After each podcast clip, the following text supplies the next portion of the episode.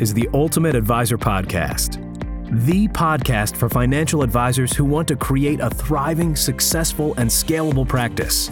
Each week, we'll uncover the ways that you can improve your referrals, your team, your marketing, and your business operations, helping you to level up your advising practice, bring in more assets, and create the advising practice that you've dreamed of. You'll be joined by your hosts, Brian Sweet, who has more than half a billion dollars in assets under management, Brittany Anderson, the driving force for advisors looking to hire, improve their operations and company culture, and Dre Redfern, who can help you systematize and automate your practice's marketing to effortlessly attract new clients. So, what do you say? Let's jump into another amazing episode of the Ultimate Advisor Podcast. Brittany Anderson here alongside Dre Redfern and Brian Sweet with your Ultimate Advisor podcast. So, we are into week four of a 12 week series where we're talking about the characteristics of top financial advisors. So, for today's episode, we're going to dive into how top advisors tend to be flexible and open to change. So, before we get into the people who are flexible and who are open to change, typically we need to kind of jump back a little bit and look at some of the advisors that have maybe struggled, or even let's take advisors out of the equation and just say entrepreneurs or business owners. So it, you see oftentimes where somebody who is inflexible are the ones who can't always see the forest through the trees. So it goes back to kind of that mindset of, you know, I've always done it this way, so I'm always going to do it that way, right? Or saying, oh, well, I tried that this one time and it didn't work, so I'm never going to try it again you have to be open to change. You have to be flexible in your methods. And to take it a step further, to involve kind of the team dynamic here is a really great mindset when you look at being flexible. You might have, as the primary advisor, as the owner in the firm, as the primary in the firm, a lot of really great ideas. So when I look at a characteristic of a top advisor when it comes to flexibility, when it comes to being open to change or open to different methodologies, I love it when I see it happen that the advisor says, hey, here is a new process that we want to implement in our company. They take that, they give it to the appropriate person. They say, here's what it looks like. Here's what the completed version looks like. Here's what I want to see kind of along the way as far as what the success criteria or the checklist looks like. But as far as how it's going to happen, that's on you right? So when you delegate in that way and you can pass it on to your team members, you need to be flexible with the method. So be strong headed on what the end goal is or what the target is, but be flexible in the methodology.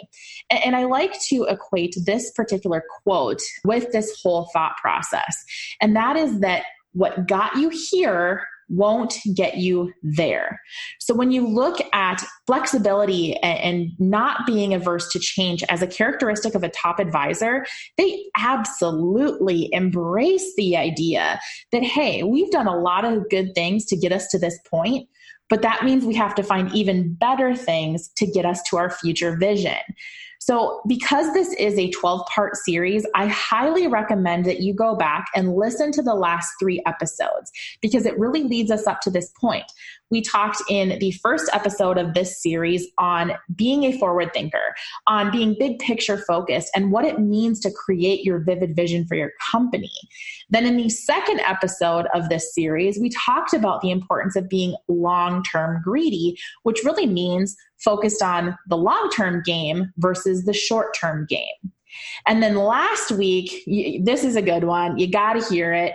It was all around mindset. It was around the, the concept of how top advisors typically have a growth mindset. And what that growth mindset provides is the ability to be flexible, the ability to be open to change, and to see that there are absolutely new methodologies of getting what you want in your business and in serving your clients in the absolute best way possible. So, Dre, I would love to bring you in at this point, just because you you've seen a lot uh, in regards to marketing, right? So, so when you look at what you've seen and some of the changes, when you talk about being flexible, when you talk about being open to change, what are things that you've seen as it relates to our industry on the topic of marketing? So, financial advisors as a whole, as a profession, as a niche, in my opinion, are about five to six years behind the curve when it comes to marketing, when it comes to actually creating automations and systems and ways to actually create more leverage points in their business, most are five to six years behind the curve. And I think that's due to a variety of reasons. Number one is that you've got to fight the compliance battle.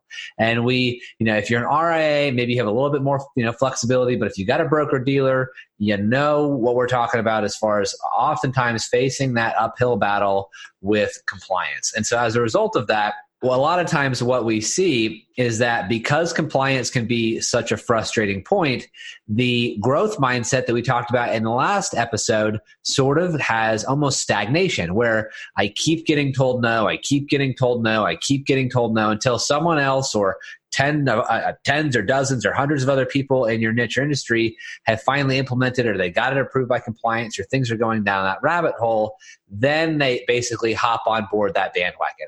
And I think that's about a five to six year gap until there were almost is this uh, this almost tipping point, as Malcolm Gladwell would call it, of like the people jumping onto the bandwagon. Now, I think that that can sort of be shortcut in a variety of ways. We've talked about this just before we started recording today about what it takes to compliance and constantly just pushing that envelope and innovating. And the worst case scenario is that you may be told no. And compliance is their job to stay in their little box. It's their job to think and protect in this little box, and thinking outside of that box can be difficult. And you just have to, oftentimes, as the title of this episode, you have to be flexible and open to change and adapt in the way in which you you can go about growing this business. The the, the solutions that you may actually install or whatever the scenario is to actually get to your end goals. And so that's one thing that I think is really important is no is not always no for forever. I can't say how many times we've been talking with advisors and compliance says no the first time around and then no the second time around. But if you tweak the end goal or whatever you want to do marketing wise or whatever it is you want to create, there's a yes somewhere on the horizon. It's just a matter of actually getting creative in how you make some of these things happen. So that's that's first part. Obviously, want to abide by the the rules and the laws and all these sorts of things, but that's sort of the first thing. And the second part of that is that from the elite advisors that we see, they're not five to six years behind the curve. They're the ones who actually are finding ways to innovate, like we talked about in the last episode with the growth mindset.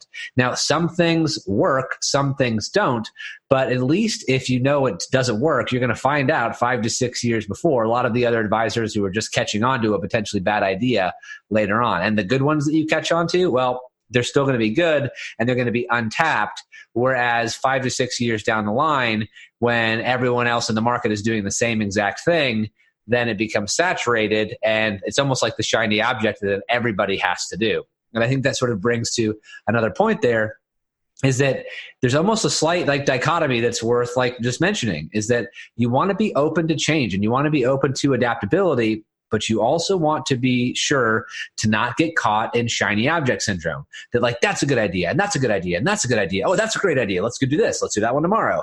Like that, uh, then it creates almost stagnation and less growth. And then when if that happens, that's when you have to rely on that really strong second in command to help weed through some of those ideas or systems or concepts or idea, whatever it may be, to really get to the crux of the solution that you may be the best fit for the organization. And Brittany, I know we've talked a little bit about in the past of some of the uh, tools that you can use to sort of, you know, streamline the ideas and filter the process down a little bit. But it's definitely worth having those systems in place when it comes to being open and adaptive to change while also being very cognizant of not falling into that shiny object syndrome trap. Yeah, I think, you know, something that we've really embraced at Sweet Financial is some of the strategic coach tools. I mean, I could go through the whole kind of list of them that we use, but really the whole premise behind them is it helps you to filter some of your best ideas, to course correct when you maybe implement something that doesn't go as well as expected, to find kind of the silver lining in that, and then to help you constantly be in forward motion. So I want to give kind of a, a, a real time example of some things that we're seeing in the interest industry and, and some interesting commentary we got that actually came from a valuation company. So I think there's there's a point in bringing this up today when you look at being flexible, when you look at being open to change.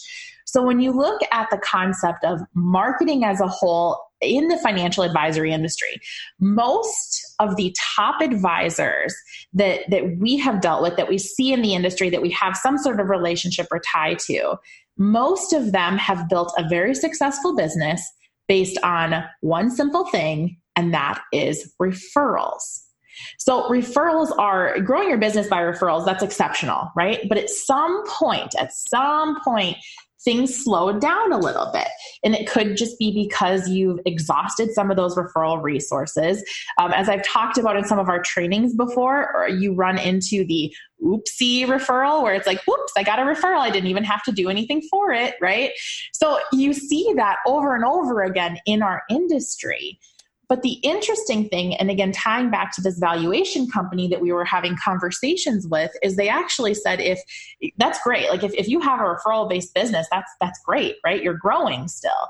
The problem comes if you're looking to ever sell, when you're looking at turning it over to whoever, whatever your succession plan is, it actually hurts the value of your business by being strictly referral based. So, again, looking at being flexible and open to change, you have to have other methodologies of driving business into your company so that you can maximize your value. And, and I think that it's important because even if some of you are sitting there going, hey, I'm still in growth mode, I haven't even put four seconds worth of thought into what the value will be when I sell, that point in time will come.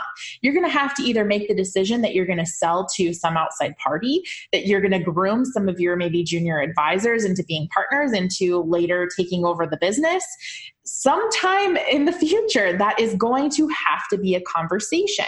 So again, I mentioned earlier that people who are inflexible typically can't see the forest through the trees. So when you're looking at different methodologies, implementing different things into your business, being aware that you need to take chances. You need to um, try new things, try new methodologies of driving business, try new ways of marketing what you do because, you know, marketing can get a little bit of a negative connotation when it's thrown out there. But really, the way I look at it and the way that I know many successful uh, business owners look at it is hey, if I'm not marketing what I do, because I know that I offer a darn good service and I help a lot of people, I'm actually doing this world a disservice because I'm not putting the message out there of who I can help and how I can change their life. So, really, I, I, want you to, as listeners, as our audience participants, to really think about what is it that you've been doing up to this point to grow your business and what else can you be doing? So just because something has been working all along doesn't mean that there aren't even better ways out there. And Brian, I think this is a great point for you to jump in because I think you have really modeled an exceptional way of being willing to take healthy risks, uh, not only as an advisor, but as an entrepreneur overall. So I'd love for you to talk a little bit about what it means to you to take those healthy risks in business. Well, thanks, Brittany. I think the um, I'll, I'll, put a little different twist on what I think flexible and open to change means that might resonate with some of the uh, advisors on the on the podcast here. I, I think uh, another way of thinking about that is how can I do things differently so I stand out, and part of that is just you know being aware of that, and obviously anytime you do anything new or you take a risk or you venture out into uncharted territories, there's no guarantee of success. And uh, if it was that easy, everybody would be in our business, and and uh, you know the competition would be even uh, even fiercer. And so, one of the things that I would tell you to do is whatever it might be, from you know client events to automate your marketing. And I, I will tell you, being in a small town, doing things that other people don't do, you really do stand out. Now, this maybe doesn't have as much applicability if you're in Chicago or New York City, but having that ability to always think what are the competitors in my geographic area doing? And how can I do things completely different from them that I stand out? And one of the key things that uh, was mentioned earlier is that a lot of times people will try things, and what happens is it didn't work. So they stop. Well, maybe a better way of doing it than stopping is to say what didn't work and let's try something new. So I call that testing. And so test something new. And if it works, do more of it. If it doesn't, tweak it and keep doing it until you find something that works. And uh, you'd be amazed that by that little change in philosophy, you have to get a word out for a long period of time, sometimes before people recognize and endorse what you're doing. So that that little thing is just testing things and changing verbiage or how you send out a client event information or how you send out those email messages and the words. All of that stuff is really important. And then the other big issue with trying new things is always look at and analyze you know what what is this going to save me in time? What is the cost going to be? What's the potential benefit? And have a have a sheet that you kind of go through. And if you can answer the questions that say oh the likelihood of this is going to be much better outcome. It's not guaranteed but based on my analysis and asking myself the proper questions you'll probably be much more likely to have fewer things fail by doing that. And I've applied this in several things. So if if I hear something new uh, or I'm experiencing something, I'll give you a couple of examples. Another top advisor and myself uh, run a little symposium, and it's an invitation only for the top 100, you know, financial advisors around the country, and uh, that came about simply because he and I were talking continuously that we'd go to these meetings, and uh, there was never a, a conference or a seminar we went to where every single topic was meeting and answering questions that are specific to top advisors. So we just finally said, well, I guess if we want one, we have to create one. And the first year, a lot of people uh, believed in us and we had a great event, but it was by no means perfect. So we sat down and said, well, what was it that wasn't perfect? And we made adjustments. And the second year we did it, just amazing differences. Uh, a lot of people said it's the best conference they've ever been to. And now we know more things that we can fix. So if we would have just got frustrated and said everything didn't go perfect and stopped it, uh, we would have uh, not only affected ourselves, but affected a lot of people that felt that this was the best advice and information that they had gotten, and uh, we learn as much as the participants do. So, anyway, a couple of examples. No, I think those are all great examples. And I think there's one common theme that I'm, I'm, actually kind of chuckling to myself here that keeps coming up as we talk about, you know, some of these new ideas, some of these new concepts, um, trying new things. One thing that popped into my head that I think is really important to ask yourself when you're looking at being flexible, when you look at growing in your business and being a top advisor is can you answer the question of when was the last time you tried something and you failed? Okay, so there's question number one. When was the, the, the, question number two is when was the last time that you tried something that had zero guarantee of success? And if your answer isn't within a, at least a fairly short period, then it probably means you're not pushing yourself enough right? You're not really capitalizing on some of the opportunities that are in front of you and and some of your talents that probably are not being fully exercised. So i just had to make that comment because i think it's important when you look at being open to change. Sometimes the reason that people are not flexible, uh, sometimes the, the most successful people that, that struggle with change, it's not because they're not an amazing individual. It's not because they don't want growth. It's because it's scary, right? When you're trying new things, it's kind of scary putting yourself out there. So the other thing that I, I wanted to kind of circle back to before we round this out is that, again, we've talked about the different things that you can implement, the different things you can try to push forward. But what we haven't talked about is that in order to change, in order to implement new things in your business, what in the world are you going to stop doing to be able to focus on those key items. So, if you're looking at implementing something new into your company, whether it be a marketing ish initiative, whether it be something that's client focused, whether it be process driven, whatever it is, if you're looking to make great changes, to make great strides in your business, to try, try to grow to some exponential amount, well, then what are you getting rid of? What are you shifting off your plate so that you can go do those things that really drive you, that get you hungry, that get you excited. So I want you to identify what the things are that you can stop doing so that you can free up some time and you can really work to challenge yourself.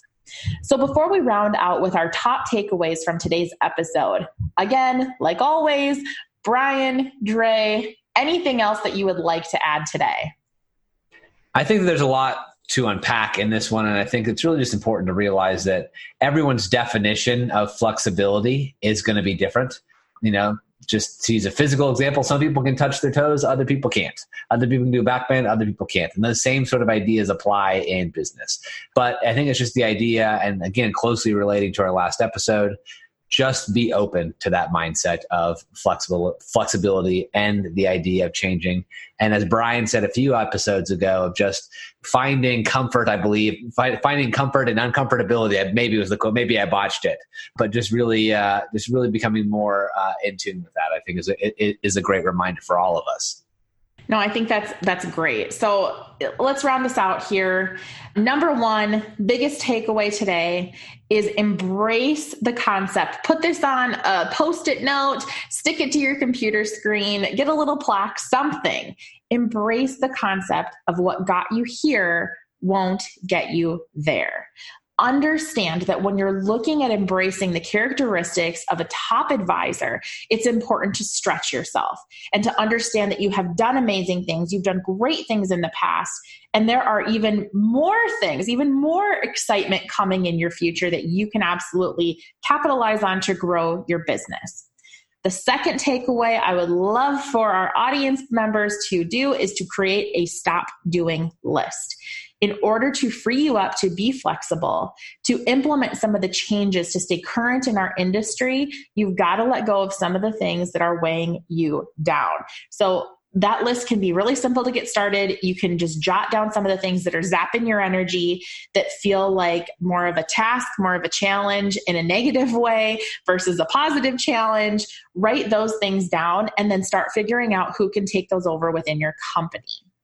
And the last tip from today's episode is to answer the question when was the last time you tried something that had no guarantee for success?